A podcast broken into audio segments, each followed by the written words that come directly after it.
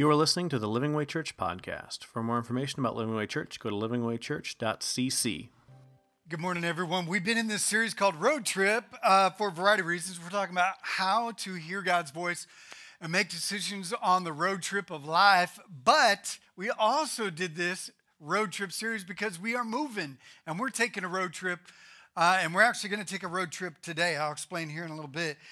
But this uh, series has been kind of stretched out longer than usual because of the, uh, the pace of the move and, and kind of how it's uh, going. As far as the move in day, we don't know. We know that it's going to be within the next two to three weeks. So that's a pretty good, I mean, we can pretty much say it will be within the next two to three weeks. Uh, so anybody want to praise God for that? Oh, okay. Uh, but we don't know when. So it's uh, these next few weeks are going to be very strange. We've got youth camp with a bunch of people being gone. We've got our Haiti mission trip. There's going to be some people gone. Uh, we've got different. I, am going to be going to uh, um, to speak in, uh, the, in the prison with the prison ministry at a prison on Sunday, August 6th. So it's going to be very strange these next few weeks. So um, we anticipated moving earlier, but and that we would be kind of in our space at this time. So everybody's flexible, right? All right, it's summertime. It's going to be strange, but we're moving.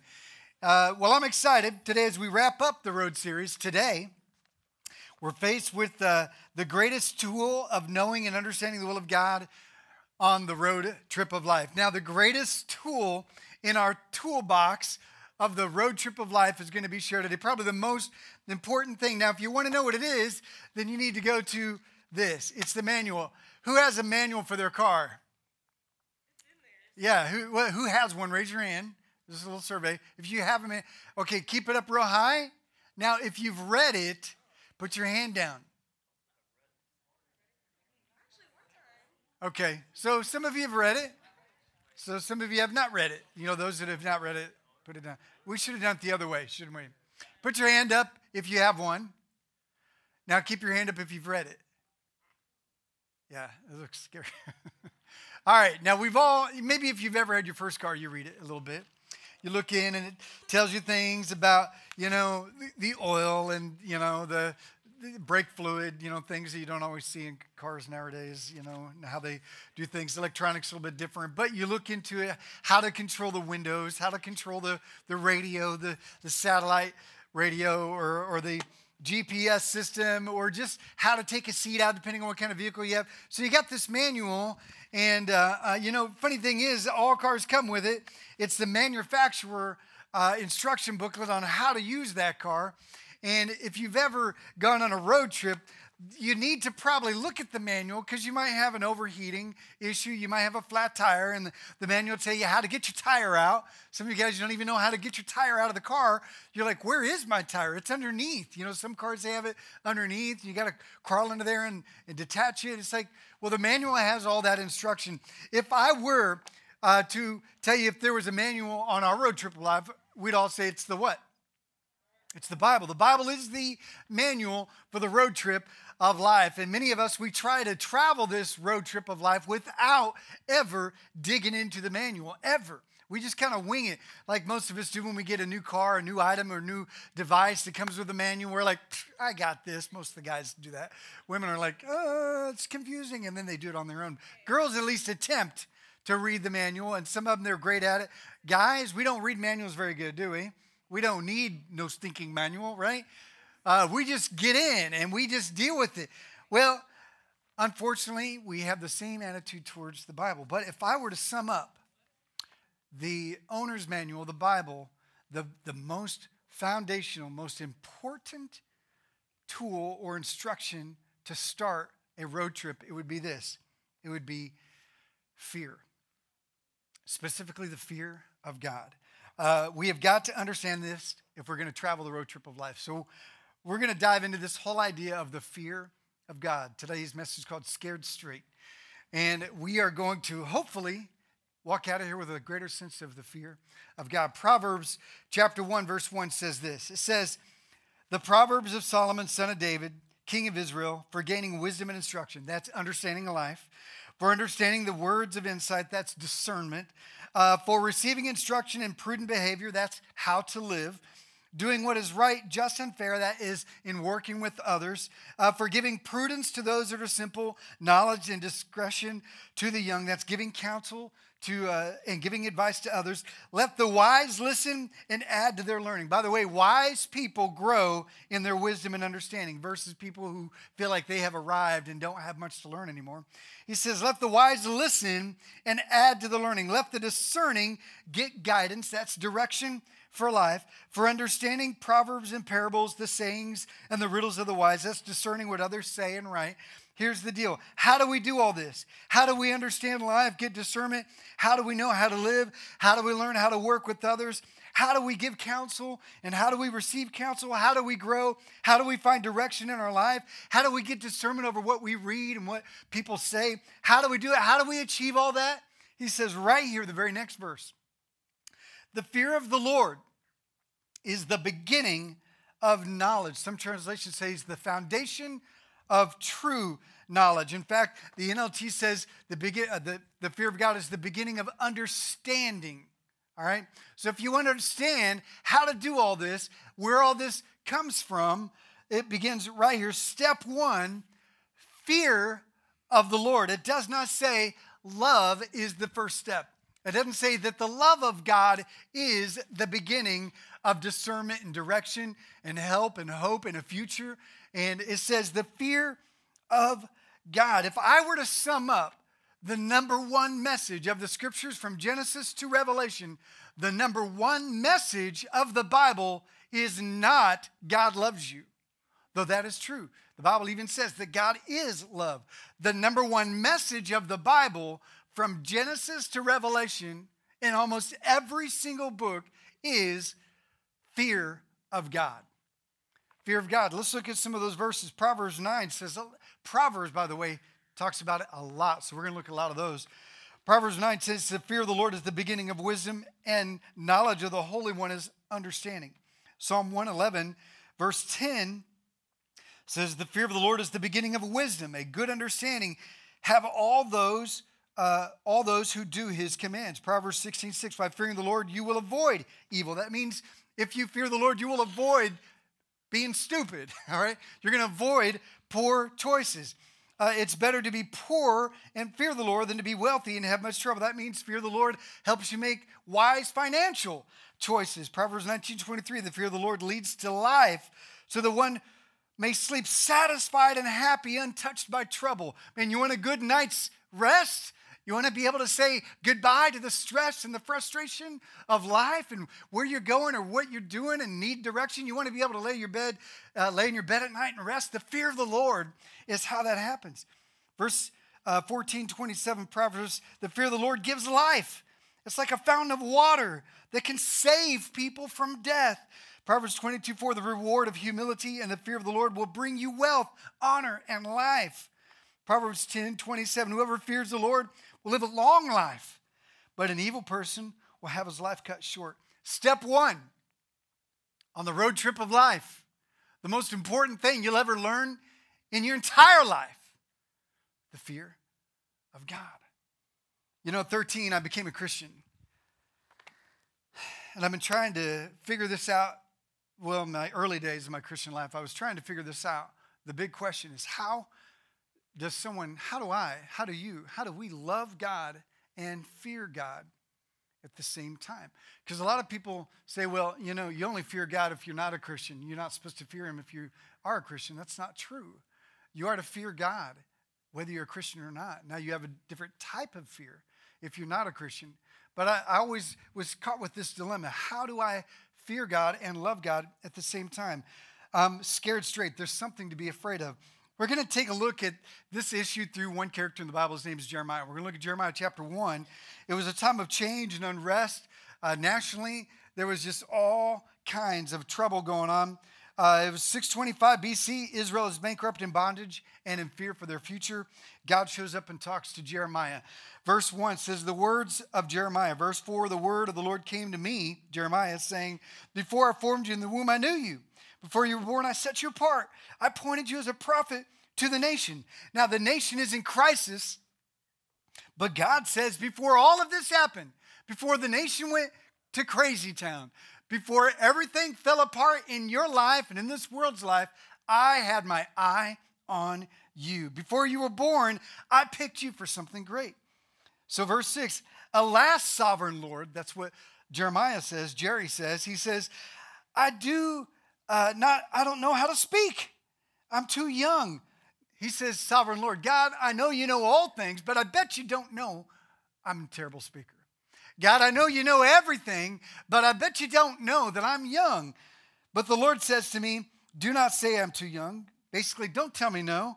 Uh, you must go to everyone I send you and say whatever I command you. Listen to this. Don't be afraid of them, for I am with you and will rescue you, says the Lord. Then the Lord reached out his hand, touched my mouth, and said to me, I've put my words in your mouth. See, today I point you over nations and kingdoms to uproot and to tear down and to destroy and to overthrow and to build and to plant. He says, Jeremiah, Jerry, this is big, man. He says, I'm talking national influence. I'm talking uprooting powerful people and powers and rebuilding a broken system and people. Verse 11 through 16, God says that there's going to be a great disaster that's going to come and that God's going to use Jerry to help people through it. And he says, Are you ready? Verse 16 and 17, uh, verse 17 picks up, he says, Get yourself ready. Check this out. Stand up and say to them, Whatever I command you. Do not be terrified by them, or I will terrify you before them. What? That's a threat. Either do what I say, or I will terrorize you. What? God threatened him? Basically, says, don't whine about it, or I'll give you something to whine about. Right? That's a biblical phrase. Who knew? But I thought God was nice. I thought he never like did things like that. Today he says, I've made you a fortified city, an iron pillar, and a bronze wall to stand against the whole land. He says, You're going to be like a mighty, unshakable, powerful tower. And you're going to be like a great wall. And he says, Against the kings of Judah, its officials, its priests, and the people of the land, he says, They will fight against you, but will not overcome you, for I am with you and will rescue you, declares the Lord. So for the next 40 years, Jeremiah was the mouthpiece of God. And it all began with a threat. It all began with, Follow me, or I will terrify you. And Jeremiah starts off with God, uh, thanks but no thanks. And God says, Oh, wait a minute, let me remind you, I'm God, you're not. You see, fear of God was a powerful motivator for Jeremiah. Jeremiah didn't go, Hey, God showed up, Hey, Jeremiah, I've got a great mission for you. Sign me up. Here I am, willing and able. No, he gave God all these examples. I can't speak. You know, I'm, I'm too young. You know, and, and besides God, man, it's man, the world is crazy. What are they going to do to me? And God says, Hey, I got you covered. Don't be afraid of them, or I will terrify you. It's like, whoa, it began with a threat. Here's Jeremiah later. He got this. Jeremiah 5 21 says, Hear this, you foolish and senseless people. And you wonder why people didn't like him. He starts off with, Could you imagine if I'm the pastor? Uh, today, um, all you stupid people, open up to Jeremiah chapter 1. All you foolish and stupid people. I don't think people would come to church anymore. He says, Hear this, you foolish and senseless people who have eyes but do not see, you have ears but do not hear. Should you not fear me, declares the Lord? Should you not tremble in my presence? I made the sand a boundary for the sea an everlasting barrier cannot cross. The waves may roll, but they cannot prevail. They may roar, but they cannot cross it. But these people have stubborn and rebellious hearts. They have turned aside and gone away. They do not say to themselves, Let us fear the Lord our God, who gives autumn and spring and rains in season, who assures us of the regular weeks of harvest. Your wrongdoings have kept these away. Your sins have deprived you of good. He says to them, You know what the root of all your problems are, people? You don't fear God. Because you have said, Let us not fear God, everything else is just falling apart. The creator of all things and all power says, The problem is you don't fear me anymore. Now, I have a question Are we really to fear God? You need to understand a couple of terms. He starts off Jeremiah's conversation with the Lord. He starts off with, uh, O sovereign Lord. So I want to give you a couple of, uh, of terms, a couple of understandings on the words sovereignty and the word fear. The word sovereignty means to have absolute rule without question, limitations, or opposition. Is one of the core attributes of God. He is fully in charge. God is not just the man upstairs. He's not just the boss. He is the creator of all things and at all times fully in charge. And nothing, nothing that God desires can be stopped. Nothing that he wills can be thwarted. Nothing that God wants to do can be stopped by us or our lack of us doing certain things. He is sovereign and in charge of all things. He is without limitations and without opposition. But the problem is, is that Jeremiah does exactly what we do. He says, Oh, sovereign Lord, God who can do anything. I can't speak very well, and, I, and I'm too young. He says exactly what we do. We do the same thing. We pray, Dear Lord, dear Father in heaven, King, Master. We use the terms without the buy in. What we really mean is, Dear Lord, dear being, who I think might be up there, who I pretend to love, but most often take advantage of. Here's a list we've missed what that means to truly understand his sovereignty. And the second word he uses is fear. This is the what I want to hang on this morning is fear. It's the, it's the Hebrew word uh, yare, which means to be terrified, to tremble, to be scared, to be in terror. Growing up, I was always told that the fear of God meant to just respect God, just meant to have a reverence, Father. You know, it just is, oh God. It's just reverence. If we just had reverence, if we said our prayers with thee, we come before thee, let thy kingdom come. You know, we don't really talk in Old English, but somehow when we talk in Old English, it sounds reverent. And whenever there's Bible stories, they always have British people because British people's voices sound better than us Americans. Or should I say us Americans? But sometimes we, un- we misunderstand. We grow up thinking that, that fear means to just respect or have reverence, but it's much more than that. Fear of God means many things. It means to be afraid, it means to have an incredible amount of respect and honor that leads you to awe and reverence, which means a highly esteeming issue that you do not in any way ever take God lightly. That's what it means to fear God. Fear of God is essential to the healthy understanding of God and to life. Here's a few more verses. Deuteronomy 5 29 says, Oh, that their hearts would be inclined to fear me and keep my commands always, so that it might go well with them and their children forever. You want things better in your house? You want your family to kind of get it together. The, the, the first step is not church, that's just a tool. The first step to healing in your marriage and home and your family with your kids is the fear of God. Deuteronomy 10 12. Now, Israel, what does the Lord ask of you but to fear the Lord your God? To walk in obedience to him, to love him, to serve the Lord your God with all your heart and with all your soul. Jesus quoted that as one of the great commands. Ecclesiastes 12, 13. Now, all who have been heard, here is the conclusion of the matter Solomon wrote in Ecclesiastes. He says, If of everything I've ever written, of all the wise sayings ever written down in Proverbs and by me in Ecclesiastes, of everything I've ever learned and experienced in life, he said, it all comes down to this one conclusion fear God and keep his commandments, for this is the duty of all mankind. Romans chapter 3, verse 10 through 18 talks about what happens when God is not at the center. Trouble follows those who do not fear God. So you might say, well, I don't understand because 2 Timothy, 2 Timothy 1 7 says, For God has not given us the spirit of fear, but a power and love and a sound mind. And you're saying that I need to have fear? Well, that verse in Timothy is a reference to the fear of man and to the fear of life, the fear of things in this life. We are to have a godly, spirit led fear of God. And I'm not talking about just a reverence, but I'm talking about a truly, uh, a true sense of awe and wonder and terror of a God who is able to do all things, but at the same time, a gentle, loving hand. Scared straight, be afraid. What do we be afraid of? Well, we are to be afraid of God's position. We are to be afraid. He is our Father and our friend. But don't forget who that friend is.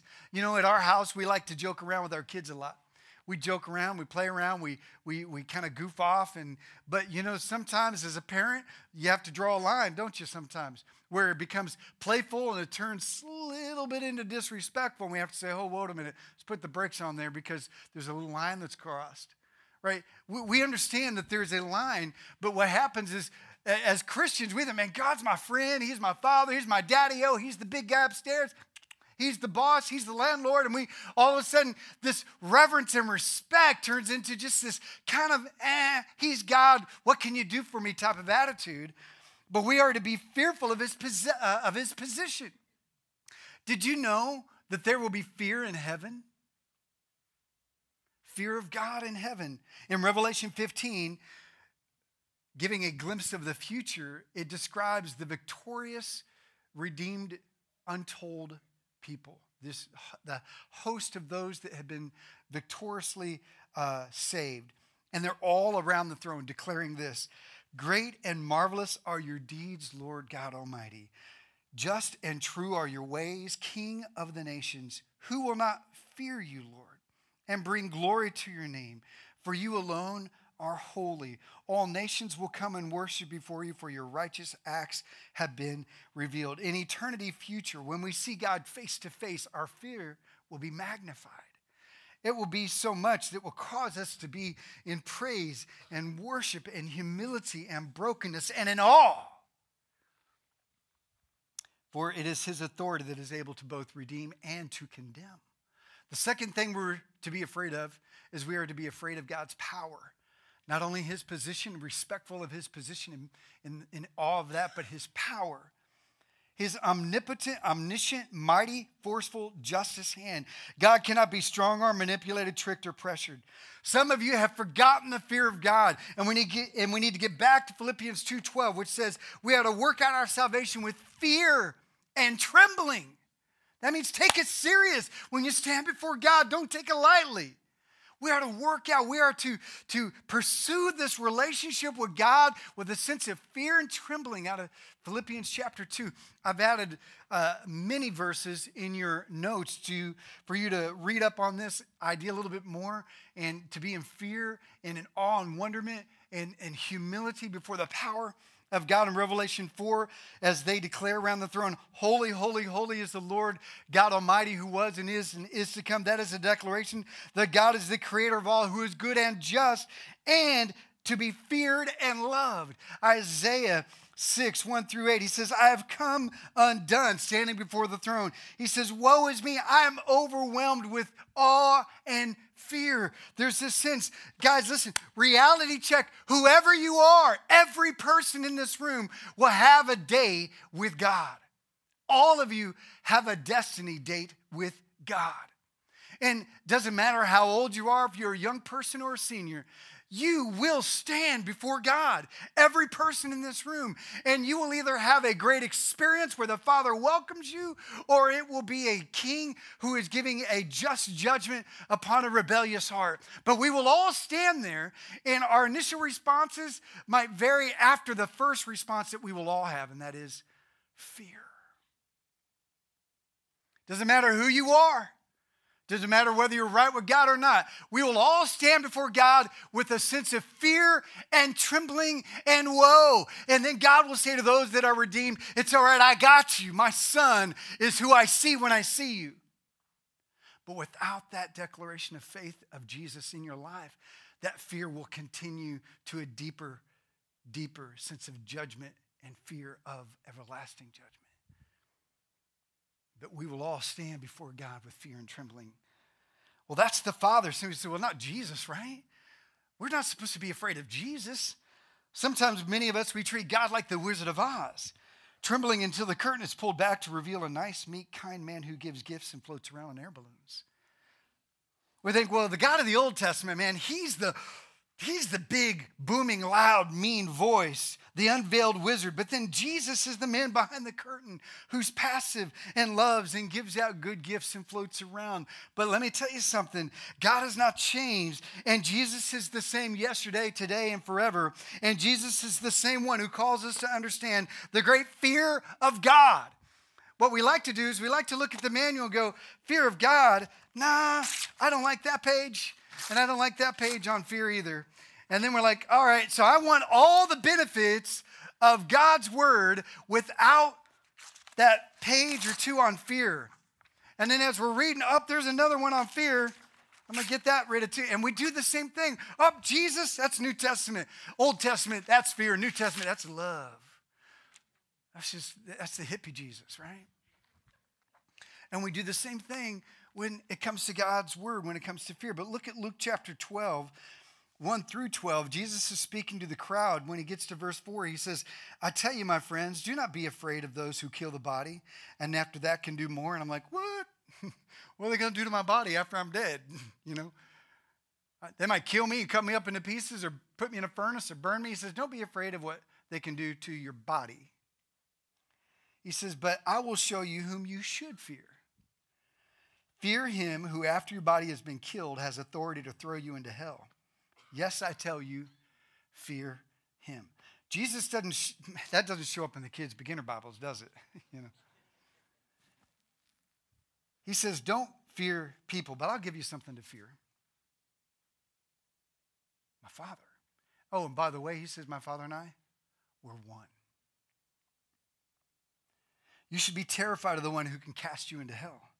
God told Jeremiah, Don't be afraid of people, fear God. Jesus tells us the exact same thing. By the way, why are we so afraid of people? You know, I can't help but think back to my first day of first grade. Anybody remember your first day of first grade? Yeah, me neither. but you know, I see these kids go to first grade. That maybe I can think maybe my first day in my in freshman in high school, right? And the whole man, our whole life is like the first day of first grade. We're so afraid of what it's going to be like to be away from mom and dad and to be around people and to be around big people, to be around big kids. And We're so afraid, we're so worried. Man, we're going to spend eternity in heaven and billions of years after being in heaven. Someone's going to say, Hey, do you remember what it was like the first day you went to first grade? I'm like, I think I wore a hat. I don't really remember much. Seems like a big deal at the time. Sometimes we put so much investment on the fear of man here. God says, Don't be afraid of people here, but you should be afraid of God. If you're still not convinced, read Hebrews 10 26 29, where the writer says that we are to be fearful of judgment and raging fire of those who trample on Jesus because they will be judged. And then it goes on to say in Hebrews 12 28, he says, Why? Because God is a consuming fire a loving God? Hell, really? That doesn't sound really nice. That doesn't sound like the God is love kind of, that doesn't sound like the, the hippie Jesus that we all supposed to be talking about. God does not want you to go to hell, my friend. In fact, he gave his life through Jesus Christ to redeem us from the bondage of our sin. God says you have to go over my son's dead body to get to hell. But unfortunately, some people do. Some Christians have grown so negligent of the fear of God that they kind of wink at their sin. They wink at God. They treat God like a distant relative, a casual friend, a guidance counselor, or the big guy upstairs, but no fear. See, there's only two options when it comes to this. You will either fear man or you will fear God. That's the only options you have in life. You will either walk in the fear and concern of worry of every person around you parents, boss, job, career, mentor, counselor, whatever. You will either walk in, in fear of man and their expectations, and there will be anxiety on your life, your entire life, as you try to please people, or you can fear God. Let me tell you something. A lot of people, because humbling yourself before God means a, a laying down of your life, they choose the fear of man. If you don't fear God, you will fear someone or something, and they call the shots. And if it's other than Jesus, you have the fear of man. They are your functional Lord and King, even if you say Jesus is Lord. Proverbs 29 25 says, Fear of man will prove to be a snare. But whoever trusts in the Lord is kept safe. So who do you fear? So stop ripping the pages out of the manual. And I want to end with this thought why fear? Why not just love? A couple of things. Number one, the fear of God reflects his love for us. That little sword fits perfectly into that outlet, doesn't it? So when we see that little child and, and we don't go, uh, excuse me, could you not do that? We go, no, right? That little, that little finger's heading towards that hot stove. No! And they're like, oh, oh, oh, oh. we're not, we don't feel bad that they're scared out of their wits, right? that they jump out of their skin. We're like, oh, I'm so sorry I scared you. No, stay away from it. I love you enough to scare you to stay away from that. Playing in the street, a car is coming. We don't go, hey guys, could you, car's coming, could you move it? We go, move, move. Hey, get out of the way, car coming, right? And we're not worried about whether they're going to be mad at us or scared or, or their heart's going to be beating fast. No, it's our love that motivates to scare them to move. See, fear reflects his love for us. When our child is out past curfew with friends that are questionable, when they're sitting in a car alone on a date, you get firm. You have one of those come to Jesus moments and you want the fear of God in them. And I hope they jump out of their skin. That's my kids. Your kids, on the other hand, it's natural that I'm going to care for your kids, but I'm more passionate about my kids. Right? I might, I might, you know, look out for your kids because we're a community of faith, we're family, but there's something about our kids. And you know what God says? You're my kid. And I want to show you how much I love you by giving you moments of anxiety, right? Fear is God's love helping us with boundaries. It keeps us safe on a date, keeping you pure, as God says through his word loud and clear stop. It keeps us safe, husband and wife, when you're away from your family on a work trip. God's manual, his, the fear of God says, stop.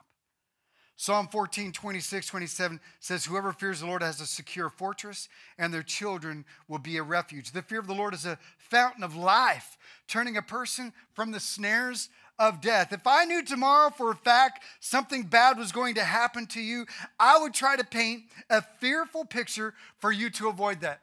Let me give you an example. My sweet summer, uh, she loves, and Noelle love to go to the lake. There's this swing in this creek. It's not a lake, it's a creek right? And depending on how much it rains, is how many tires and garbage there is in it, right? And there's a swing, and it can jump off it. And who knows how long that swing's been there, and if the last person to swing on it's going to be the last person that swings on it, right? And so as they're heading out the door, I'll tell Summer, I'll go, Summer, Google snake bites to the face. Have a good day. She's like, Dad. I'm like, no, serious. Google snake bites to the face before you get in that creek. And then you decide if you want to get in that creek, kind of thing. She's like, like, you're freaking me out. Uh, you're welcome. it's the same with God. A healthy fear of God should drive us to God, not away, to help us, to protect you. I tell you what, if I'm driving 30, if I'm driving 16 or 30, I'm trembling at the side of a police officer. I fear the ticket. But I also know that if chaos breaks out, the safest place to be is in the nearest police department. The fear that drives me away is also the one that drives me to. A healthy fear of God should drive us to God, not away, because we understand that He's there to help us, to protect us, to, to provide for our future, to keep us safe. The fear of God protects and provides. Jeremiah understood this as he writes in Jeremiah 32 38. He says, They will be my people, and I will be their God. I will give them singleness of heart and action so that they will always fear me and that all will go, uh, that all will then go well for them and for their children after them. You feared God more, things might be a little different in your house. Verse 40 I will make an everlasting covenant with them if they do what? If they fear the Lord. And I will never stop doing good to them, and I will inspire them to fear me. He says, Man, I'm gonna, I'm gonna even give them more fear, right? More sense of reverence and awe of who I am. I will inspire them to fear me so that they will never turn away from me. And I will rejoice in doing them good and will assuredly plant them in a land with all my heart and soul. You see, the fear of God leads to God's loving provision. God wants you to fear Him because it's going to lead you to a life secure in and guided by Him. The life we were created for begins with the fear of the Lord. Here's another reason why we fear is the fear of God humbles us. It humbles us, resulting in a submission to the Father. I have this phrase that fear brings humility, humility brings brokenness, brokenness brings a teachable heart. A teachable heart brings direction, clarity, and confidence that then gives us a heart of gratitude and freedom. And it all begins with humility. Another reason why we have the fear of God based on the verses that we've read already is that the fear of God reminds us of our need, resulting in a realization of our sin. When we stand before a holy God and we stand with fear and trembling, we respond just like Isaiah Woe is me. I am a man of unclean lips. I am a sinner. When we understand the awe and the reverence and the power of God, it reminds us of our need. I see the holiness of God and I see my sin and I think, man, I'm broken. God, I need you. I'm hurting. I understand that I need help, which leads us to why fear. The next one is that the fear of God points us to the cross, resulting in our salvation. You see, when we say, God, woe is me, God, I'm so sorry, God, forgive me, God says, hey, look over there. I took the wrath, I took the judgment. Jesus. See, the fear of God points to the cross, resulting in our salvation. The fear of God is vital. When we understand the fear factor, we understand his power and his grace, his might and his will, his love and his protection. So, how do we respond to all this? We're going to leave with this, and then we're going to actually take a quick trip for those that can make it. We need to recognize the power and position of God, be humbled before this Almighty Creator. We need to acknowledge His grace and provision and walk in gratitude of His grace and love. When we respond to the fear of God with brokenness and humility, it leads us to a life of liberty and freedom and love and compassion. I can truly love my Father and be fearful at the same time. It's that fear that gives me a reminder that He is able to redeem and condemn, but He loves me enough to send His Son. So you need wisdom on this road trip of life? Stop ripping out pages and start with page one. Fear of God is the beginning of understanding and wisdom and direction in your life. The manual says, Proverbs 1 7, the fear of the Lord is the beginning. Thank you for listening to the Living Way Church podcast. If you enjoyed this message, we hope you come visit us in Garland, Texas. For directions and more information about the church, go to www.livingwaychurch.cc.